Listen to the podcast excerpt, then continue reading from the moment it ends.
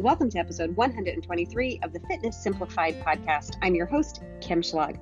On today's episode, we're talking maintenance why, when, how, what are the benefits of it, I think specifically at this time of year, as we're heading into the busy holiday season, it can be a great time for you to consider taking a maintenance break if you've been in a deficit for a while. So give it a listen and consider whether this is a good fit for you right now. Now, I want to apologize in advance. I was just had a case of the yawns. I could not stop yawning. This was actually my second time trying to record the episode because I had some uh, microphone issues and I just wanted to be able to get this out into the world. So I did go ahead. I'm going to publish it. I apologize for all the yawning. It is a very interesting subject, I promise. All right, let's go.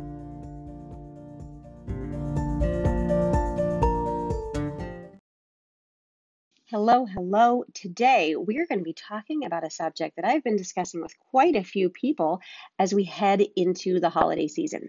And that topic is weight maintenance and taking a dedicated maintenance break. Now, why would I be talking about that so much now as we head into the holidays? Well, there are several reasons why you might want to switch to maintenance, and one of them is that your life circumstances are such that it's just a better fit for you to be successful than is being in a deficit. And holidays are one time that that could be the case. Other times that that's the case, um, when you have a vacation, when you have a lot of big uh, social events, if you have um, something going on at work where the stress is high and the time commitment is higher than usual, these are all times that your life circumstances are saying, hey, maybe it's a better fit for maintenance. Doesn't say you have to be in maintenance, but it is a possible good fit. And so, as we head into the holidays, something for you to consider. And I want you to remember now, when I say this, I don't want you to be like, that's just a hokey little phrase. Maintenance is progress, and that is reality. It is real progress for many people to maintain their weight because they've not been able to do that. They yo yo back and forth between losing weight, gaining weight, losing weight, gaining weight, never really experiencing this middle point, which is actually where we should be spending the majority of our time, which is at weight maintenance. Particularly at the holidays, so many people have never maintained their weight during the holidays. They head into the holiday season, and by the end of it, they are up several pounds. What would it be like if you made it to January 1st maintaining the weight that you have lost? Be pretty cool, right? So consider going into a maintenance phase. And I'm going to talk in just a few minutes about how to make that switch. But first, let's talk about two other times when you might want to make the switch to maintenance. And the next one is it's time because you need a break. This could be a mental break you need or a physical break you need. Some signs that would indicate to you that a break is a good idea. Physically, if you're experiencing an increase in cravings, hunger, and decrease in your energy, and these things don't seem to be attributed to either under recovering or slashing your calories too low or increasing your um, training to some unsustainable level. If it's if all of those ducks are in order, in a row, ducks are in a row, that's the phrase, um, consider that a maintenance break could be a good next step for you. Another sign you might need a break and to be at man, when I say a break, I mean from being in a deficit, is that you're not able to adhere anymore to that at least 80% consistency when before you could. So if you had had really good consistency to a maintainable plan and now you're struggling to hit that consistency, that could be a good sign that it's time for you to take a maintenance break. And then the third time that a, maintenance break could be appropriate it's, is actually the one that everybody thinks of, and that is when you've reached your goal. So you've reached whatever weight or size or look that you're going for. That can obviously be a good time to go to maintenance. Now, I want to make this point really clear. You do not need to earn your maintenance break by reaching a certain weight or size. Okay, that's really important. You don't have to lose X number of pounds or get into X number of clothing or fit this pair of pants in order to earn your maintenance break. In fact, this is a bad approach, and you will likely be much more successful taking maintenance breaks when you need them, as in your life circumstances are saying it's a better fit, or you're really showing that you need a break, and then coming back to that deficit at another time. Most people don't reach their ultimate goal, size, weight, look, with just one deficit phase.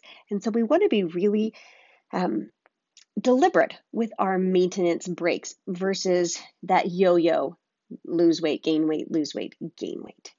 So, okay, let's say you've decided, all right, it's time, it's time. I'm going to do a maintenance break.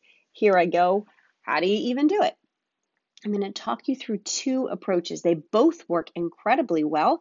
There are certain times that one feels a little bit um, better suited than the other. So I'm going to talk you through both of them and then we'll talk about when you might choose one versus the other. Excuse me, I'm yawning here.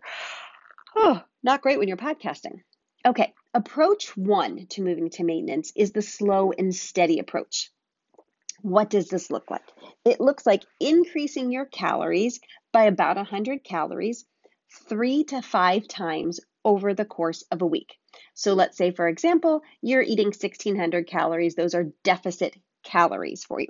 Now, likely you're working with a range, right? Like you're doing 16 to 17 or 1650 to 1750 or whatever it is. We're just going to talk in terms of one number right now to keep this simple. If you're using a range, go to the middle of the range. So if you're doing 16 to 1700, start with 1750 and increase from there, okay? So let's say your your number that you're eating right now is 1600 we're going to have you increase by 100 calories three to five times over the course of the week. So that means you'll be eating at 1700 calories for three, four, or five days and staying at 1600 for those other days. So the other two to four days will stay at your current 1600. After about one to two weeks, add in another 100, add in 100 calories the other three to four days per week. Okay, or three to five. Two to two to four days per week add in so that every single day you are now eating 100 calories over what your deficit calories were. And you're just going to repeat that process until maintenance is reached. So then the next week you'd up that 1700 to 1800 for three to five days. Go again and then go till all of your calories are at 1800 and you just keep going in this slow steady way until you reach maintenance. Now pay close attention to your waist measurement and the scale throughout this process. Your waist measurement should stay the same. It could possibly decrease even because remember, even as you're approaching your maintenance calories, you are still in a deficit. You'll be in less of a deficit, but until you get to maintenance, you are still in a deficit. And even at maintenance, body recomposition can happen whereby you lose fat while gaining muscle. So that waist measurement should be staying the same. The scale will potentially continue to decrease. As you again, you're likely still going to be in a deficit for the first part. The scale may also slightly increase. As you're eating more food, you're having more carbs, you might notice the scale is slightly increasing. Over time, the trend line should flatten. If the trend line of your weight continues to go up, that means you're actually heading into a surplus. Wow, this is not great. I didn't even know I was tired. So use an app. I like Weight Gurus. Track your weight daily and look for the trend line. In a deficit, we expect that line to go.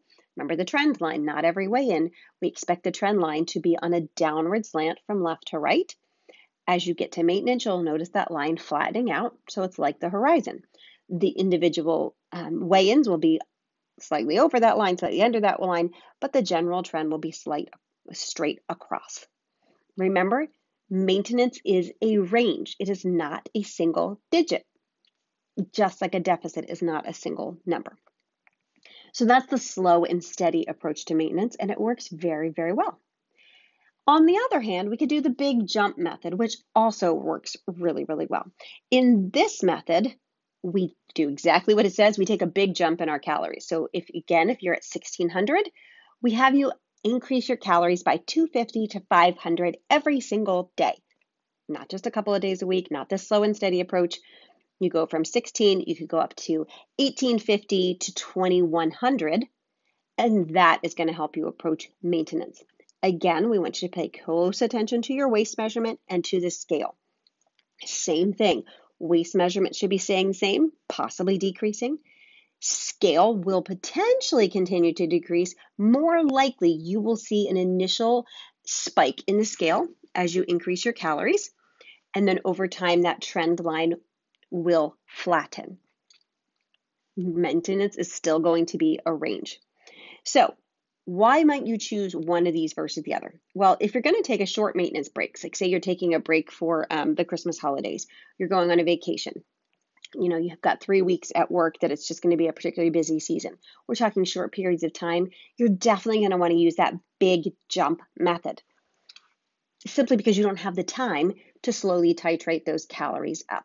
So the rule I like of thumb that I like to follow, if it's anywhere lower than eight weeks, so one to eight weeks that you're taking a break, go ahead and use that big jump method. If it's going to be longer than that, so you're moving to maintenance permanently, or you're going to be doing it for at least eight weeks, you could use either of those two methods. You could use the, the big jump method, you could use the slow and steady approach.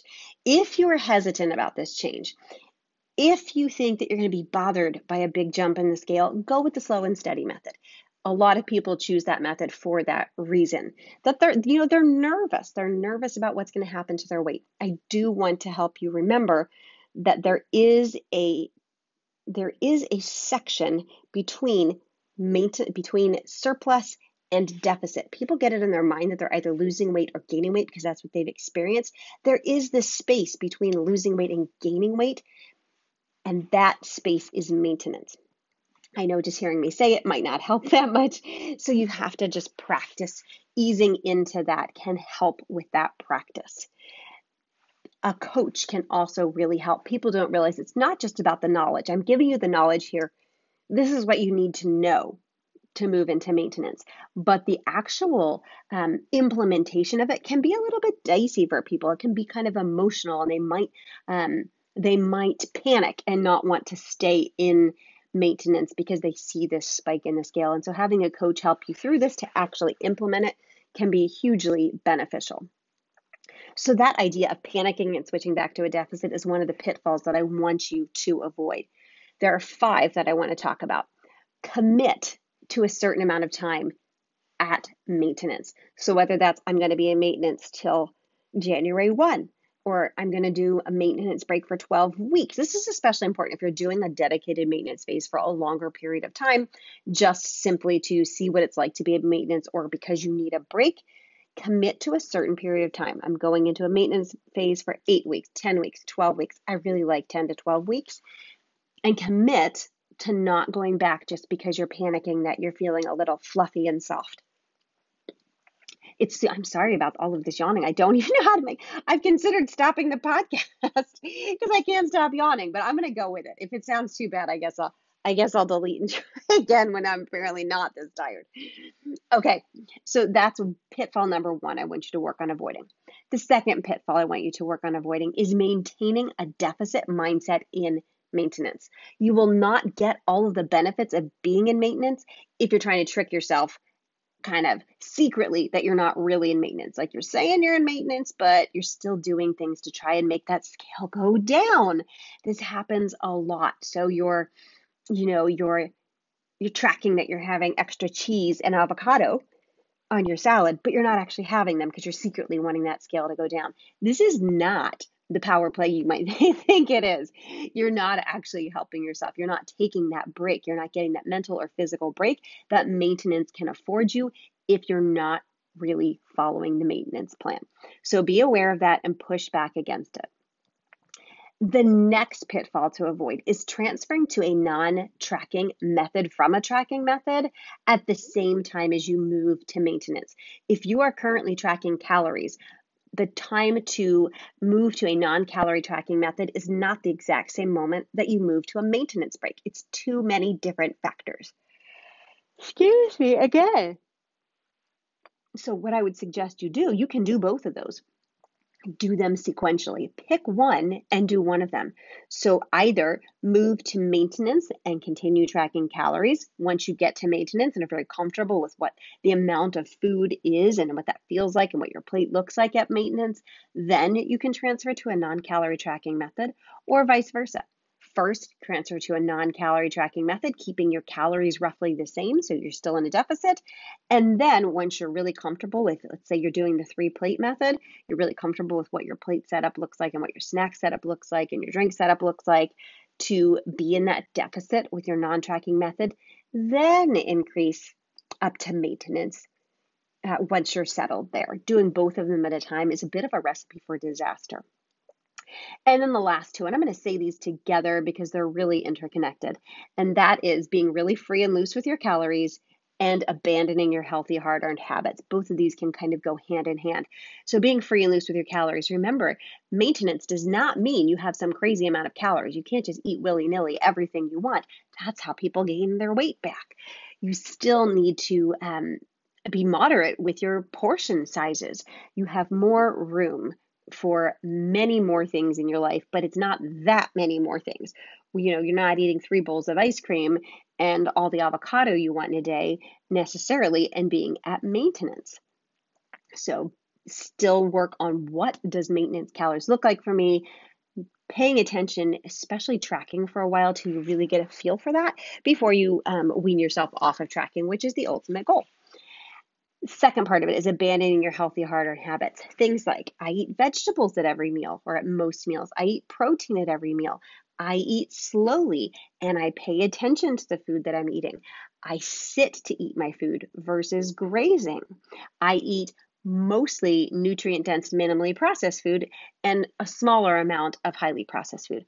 All of those things, if you start abandoning those healthy, hard earned habits, one, was not as healthy. And two, you're likely to put weight back on. And so sticking with those habits, those are lifetime habits. Those are not just deficit habits. If you can work to avoid each of those pitfalls, you're going to be golden here.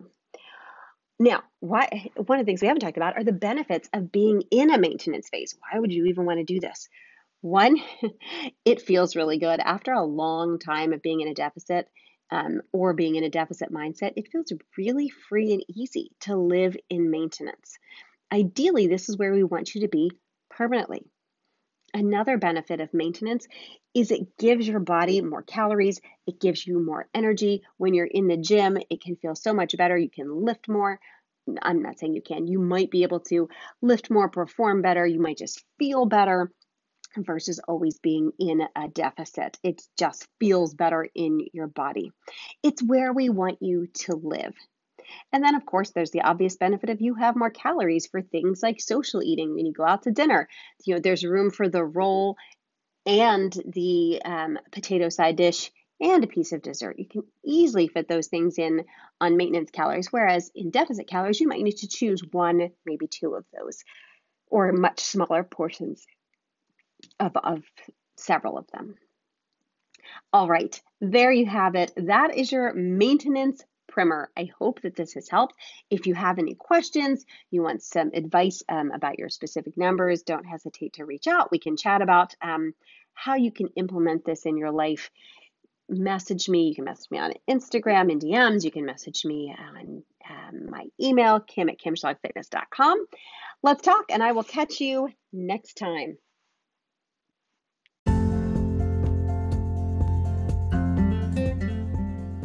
Thanks for listening to this episode of the Fitness Simplified podcast. I hope you found it motivational, inspirational, educational, organizational. If you did find value in this episode today, it would mean a great deal to me if you would leave a rating and review on whatever podcasting platform you are listening to this episode on. It really does help to get this podcast in front of other people. Thanks so much for being here.